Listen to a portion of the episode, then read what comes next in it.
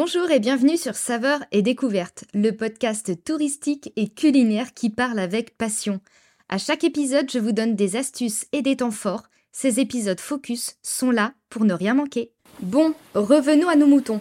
Comme je vous le disais, Chana, c'est aussi son moulin. Et pas n'importe lequel, puisque celui-ci existe depuis 1868. Et oh, t'avais dit quoi tout à l'heure? Oui, je sais, mais là on parle du moulin. C'est obligé Ok, comme tu veux. À l'origine, il y en avait trois. Au-dessus subsiste le plus ancien qui fabriquait de la farine et qui fut abandonné à la construction des deux autres.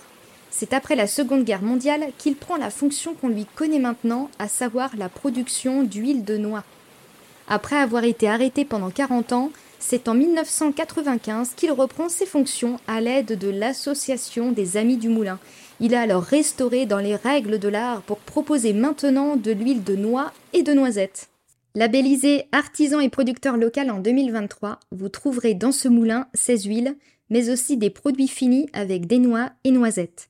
Ce joli moulin est ouvert aux visites pendant l'été avec une vue en contrebas sur le restaurant L'Ail des Ours, qui a lui aussi de très bons avis.